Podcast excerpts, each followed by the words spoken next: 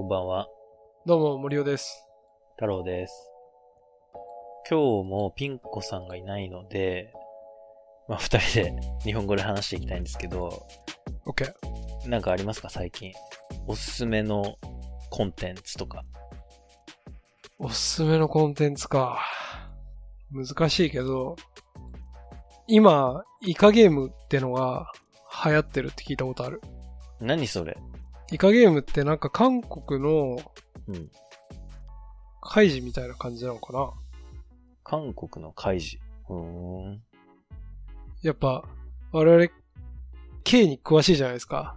う ん詳しいですね。一冊本も読んでるし。はいはいはってことで、そのアンテナに引っかかってたのが、イカゲーム。い。なるほどね。ちなみに見てはいないけど。なるほどね。見てないんだ。うん。何で見れんの？Netflix。うん。でね、まあちょっと、そういう映画とか本とかとはずれるんだけど、うん。やっぱサッカーね。これはマジでおすすめのコンテンツ。す すごい昔からあるコンテンツじゃん。なんだけど、うん。今のこのおすすめのコンテンツは、日本代表がワールドカップに出れるかどうかっていうのが、うん。こう、怪しくなってきたぞっていう状況で見るサッカーの試合はすごい面白いと思う。確かに。本気で応援しちゃうもんね。そう。で、これ何かっていうと、この、まあ、今、アジアの最終予選をやっていて、うん。6チームかな？あの、日本がいるグループにうん。いるんですよ。うん。で、ホームアンダーウェイっつって、あの、日本でやるのと相手の国でやる試合を、同じチームと2試合やって、総当たり戦でやって、うん。だから6チームあると10試合あるんですよね。うん。うん。で、今3試合終わったところなんだけど、うん。そこで成績1勝2敗？うん。で、上位2位以内になると、まあ、ストレートで、えっ、と、本大会し、ワールドカップに出場できますと。うん。で、3位になると、まあ、もろもろプレイオフがあって、まあ、可能性ゼロじゃないねっていう感じなんだけど。うん。まあ相当厳しいね、3位だとね。でしょ？うん。だから、この状況から日本代表がどうなっていくのかっていうのが、非常にコンテンツとしては楽しいんじゃないかなと。確かに。だって98年に出てから20年ぐらい？そずっと出てる。もう僕らはあんまりこのさ予選の苦しむっていうのはあまり知らないっすもんね。う。知らないのよ。いや、いつもさ、なんか、厳しい戦いが続いてるんだけど、まあ、最後は勝つみたいなさ。うん。さすがにさ、もうなんか、こんだけ連続出場してると、まあいけるでしょっていう気持ちあるよね、ちょっと。そうそうそう。それがところがどっこい最初の3試合終わってみたら、1勝2敗ですぜっていう状況なわけよ。しかもね、オーストラリア戦がまだ残ってますしね。そうそう。あのーそういう意味では、オーストラリア戦は10月12日の火曜日にうん。夜7時10分ぐらいからキックオフするので、うんこれ、しかも民放でやるからね。うん。民放でやるって言った背景としては、その、日本でやる試合と相手国でやる試合の相手国側は民放でやらないわけ、今回。はいはい。だから、日本にいてもテレビで見れるんで、ぜひ。わかりました。ちなみに、前回の予選では、あの、まあ、2敗したんだって。うん。だけど、ワールドカップ出場が決定してから2敗目を喫したわけ。うん。で、今は決まる前にもう2敗してるわけ。うん。らま、まさにもう負けられないんですよ。なるほど。日本ね、どんどん強くなってるのかと思いきや、ここでつまずくのかっていう。これはね、もう非常に深いテーマなんだけど、うん。多分個々のレベルは上がってるはずなんだよね。うん。じゃあ何ですか？か、監督が悪いんですか？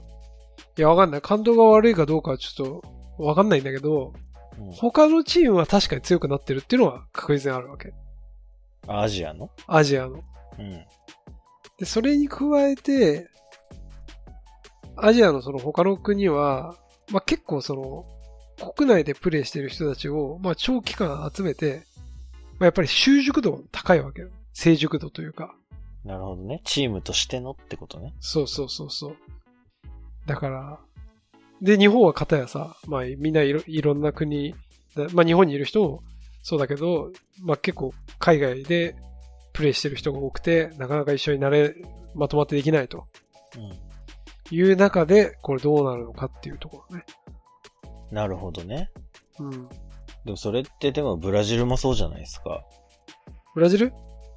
ブラジルもさ、うん。散らばってるじゃないですか。散らばってる。でも、南米全員散らばってっから。そっか。その習熟度で一矢報えるチームはないのかな、南米には。南米あんまりないと思うよ。やっぱり南米のさ、各国のトッププレイヤーはやっぱりいろんなところでプレイしてるし、うん。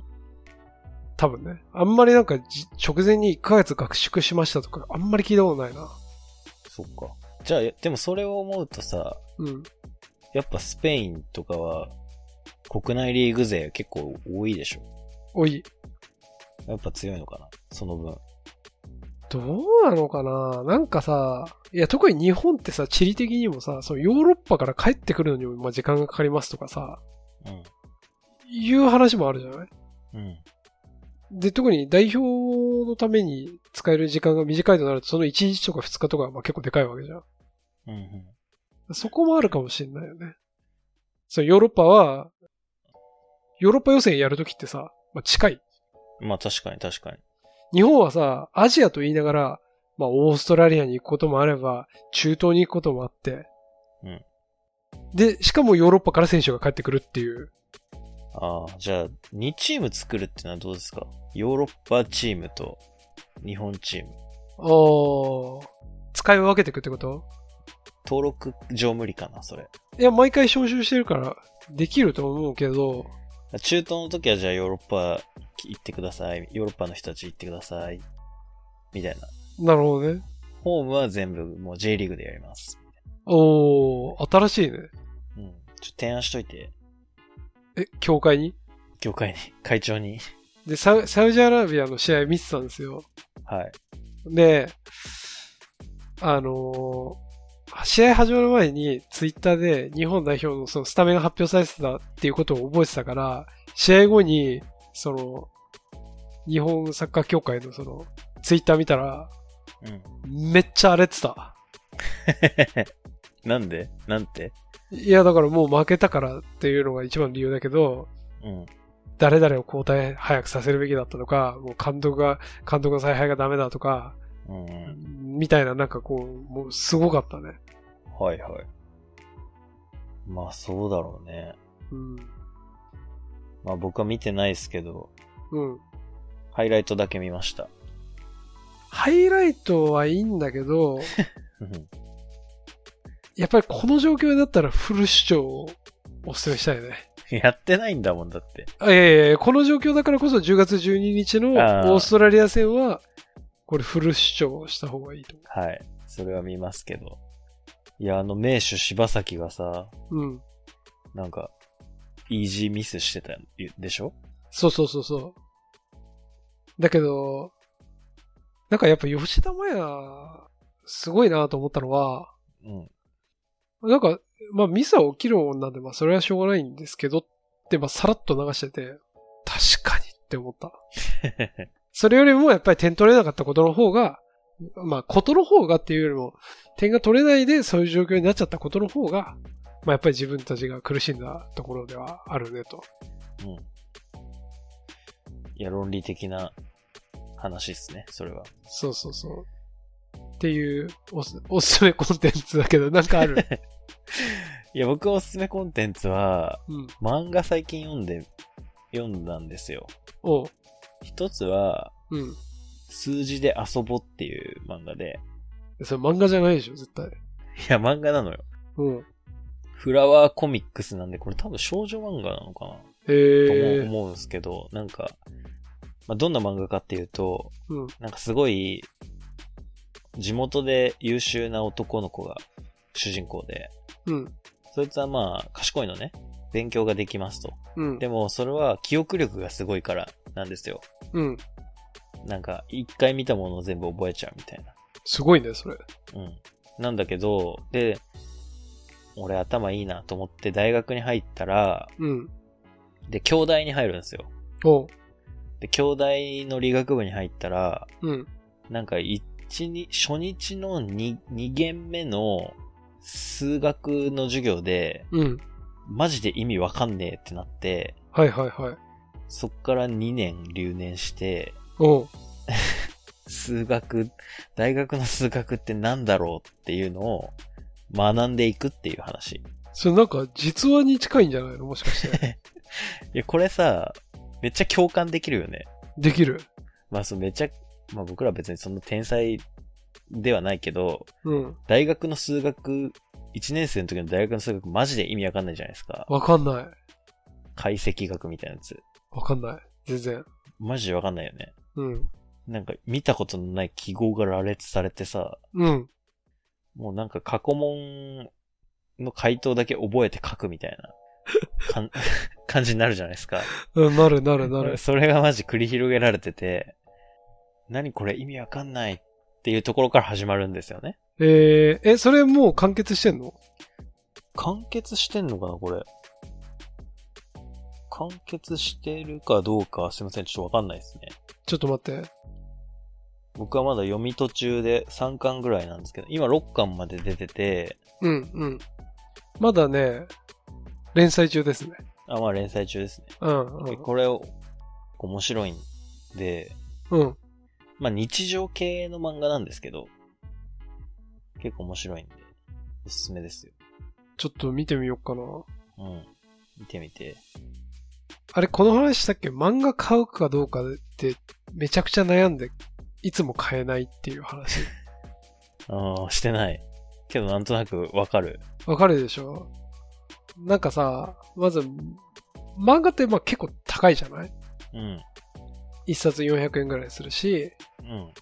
で、すぐ読み終わっちゃうし、だ価格対比の、いや、ちょっとこれ、あの、申し訳ないんですけど、いや、めちゃくちゃ映画描くの大変だとかも、そういう背景もよく分かった上で、なんとなくちょっと高いような気がするわけ。うん。自分が楽しめる時間に直した時にね。うん。で、好きな漫画とかもいっぱいあるんだけど、買うほどかって言われると、いや、漫画喫茶で読むぐらいでいいんじゃないかみたいな。うん。えいつもそこの葛藤があるわけ。うん。あと、完結しててほしいっていうのもある。うん。なぜなら、まあ、最後まで読みたいから。うん。でさ、鬼滅の刃すごい流行ったでしょ？うん。で、アニメもやってたし、映画もやってたから両方見たんだけど、うん。続きが気になるんですよ。はい。だ漫画買えばいいって話なんだけど、うん。でも、鬼滅の刃より絶対好きだった漫画ってあるわけ。買ってないやつで。っうん。て考えると、自分はそれを買うべきなのかっていうところに結論が出ないっていう。まあ、確かにね。レンタルが一番いいけどね。近くにあれば。あー、そうね。レンタルって一冊100円ぐらい？一冊50円ぐらいかな。安いね。うん。だから、鬼滅の刃って20巻ぐらいだったか気がするから、1000円なんすよ。なんかそれ聞くといいね。さすがに1000円以上の価値あると思うんだよね。あるね。うん。確かに。でもさ、じゃあ20巻ぐらいでさ、1000円ですっていうと、まあ、じゃあ400円だとして8000円ですと。でこの7000円の差、7000円の差で悩んでんのかな、自分は。うん。あとはさ、漫画家に残っても困るじゃん？もうーん。う読み返さないし、ほとんど1年に1回、2年に1回とかしか。そうなんだよね。だから、まあ、Kindle で買えばいいじゃんっていう話はあるよね。うん、うん、うん、うん。で、僕はこれの数字で遊ぼうは Kindle で買いましたよ。6巻ぐらいだとね、サクッと買ってもいいかなっていう気もするんだけどね。うん。でもさ、その話で思ったんだけどさ、なんか高校の数学とさ、大学の数学ちょっとレベルが違いすぎないかいっていう説は？いや、そうなんですよ。てか、まあ僕大学の数学ほぼ何も分かってないんで、うん。そういう目で見ると、あ、そんな感じなんだっていう学びがありますね。なんか、高校の数学はどっちかっていうと、応用？その、こういう、こういう、なんか、定理があるから、うんうんうん。これを使ってこの問題を解いてくださいっていう感じなんだけど、そうだね。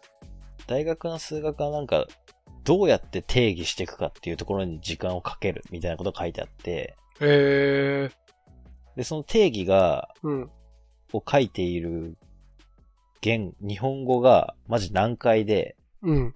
それがまず意味わかんないっていうのでつまずいてるんですよね。うん、うん、うん。多分。うんはいはいはいはい。なるほどね。ちょっとまた話脱線するんだけどさ、その話聞いて思ったのがさ、東大とか京大行っても別に仕事できるわけじゃないって言う人たまにいるじゃない？うん。よくいるよね。うん。で、それ事実だと思うんだけど、でもね、やっぱり圧倒的に彼らって記憶力がいいなって思うことに気づいたんだよね、最近。うん。そうだね。東大の人って記憶力いいよね。えやっぱそうだよね。うん。なんかさ、だから記憶力の試験でそのトップクラスを取ってその大学に入ってるわけじゃんうん。まあその記憶力の試験、記憶力があったら突破できる試験じゃない？うん。だから、なんか、それで、で、しかも仕事ってまた全く別じゃん。だって、微分とか積分とかほとんどしないし、こしない仕事の方が多いしさ。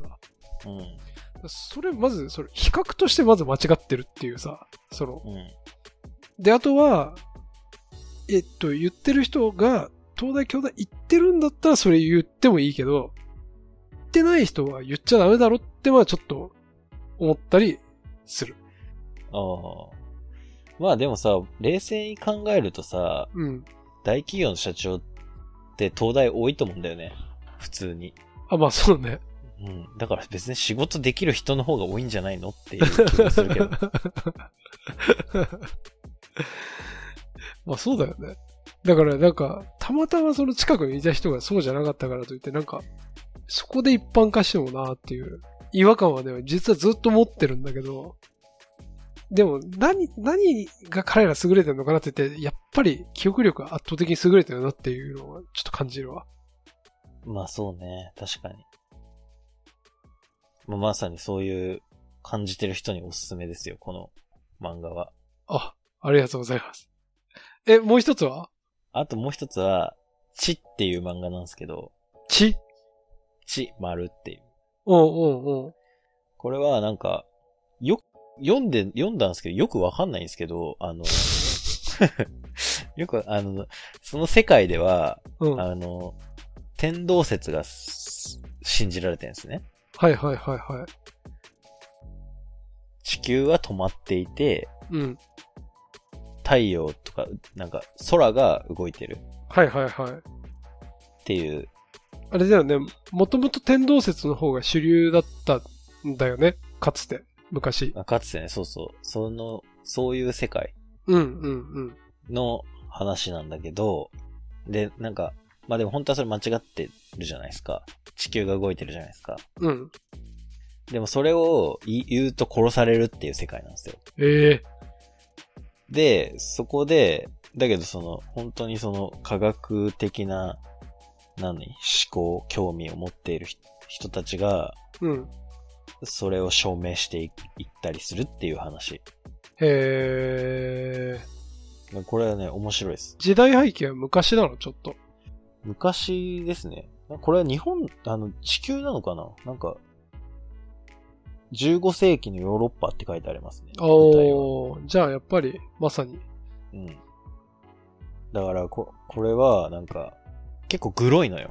拷問のシーン。拷問されるんだけど、あ、そうなの？地動説を唱えると。はいはいはい。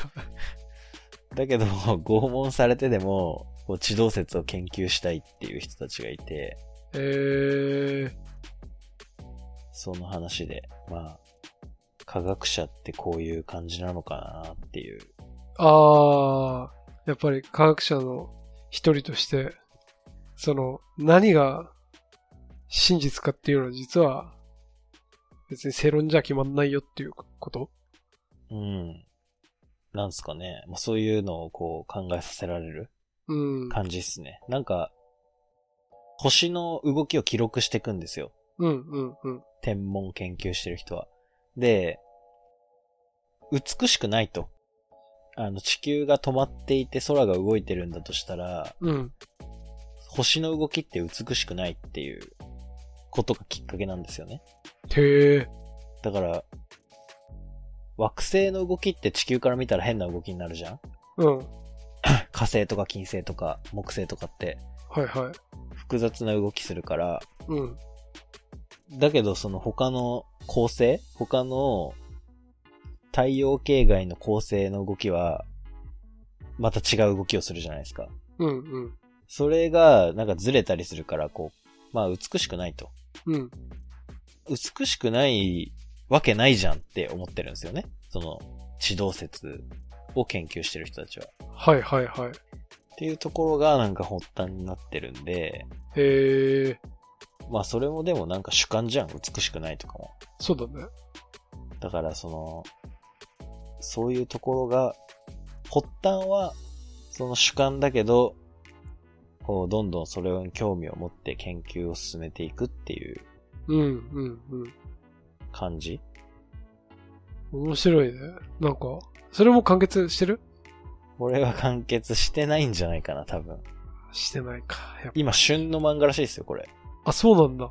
うん。この間、アメトークでも紹介されてました。ええあれ？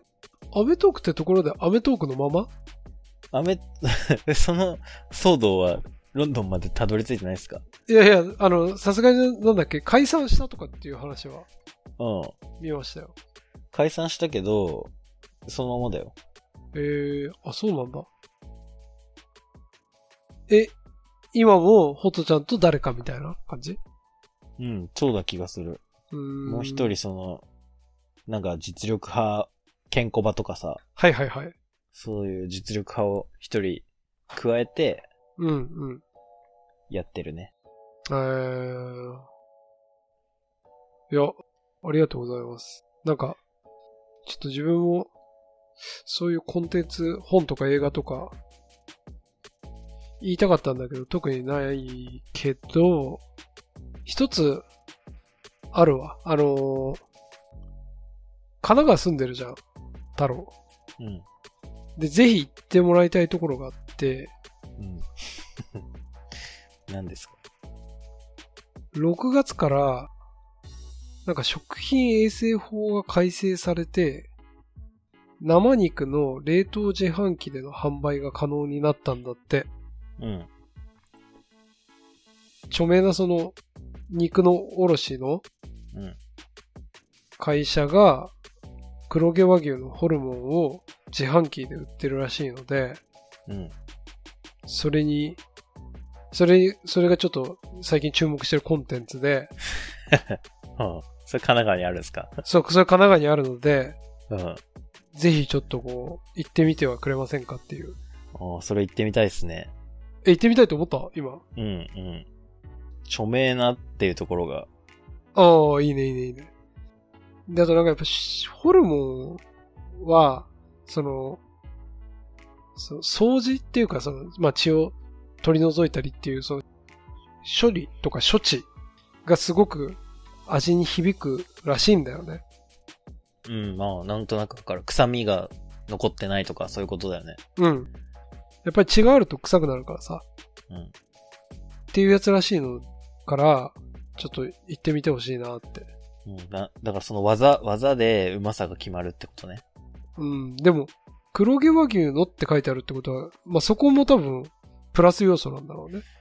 いや、なんか俺はその黒毛和牛っていうのは、うん。関係あんのって思っちゃうけど。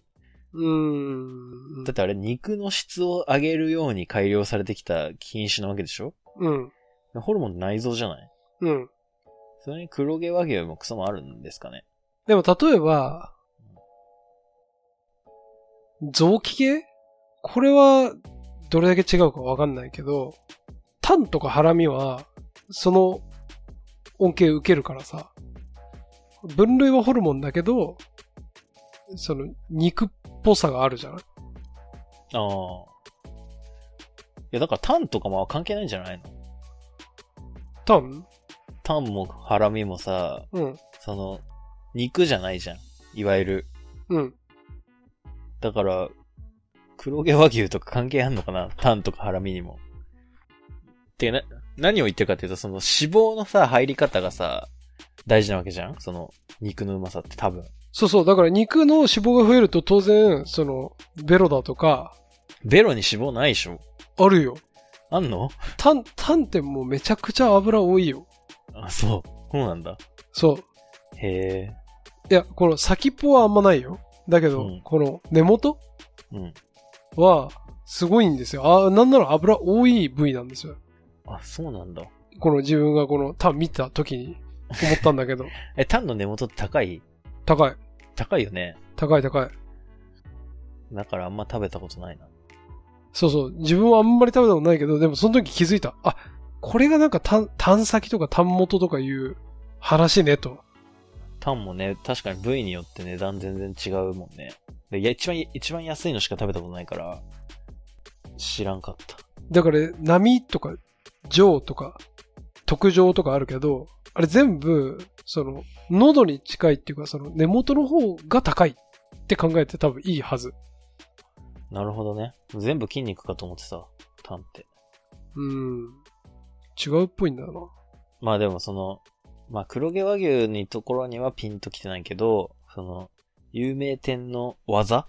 うん。有名おろしのね。うん。それ食べてみたいですね。だからちょっと、けどさ、最近日本でさ、うん。ちょ、気のせいかもしれないけど、食べ物の自販機が増えた気がするんだよね。え、あ、そうなの？なんか、この間見たのは、ラーメンの自販機？それ聞いた。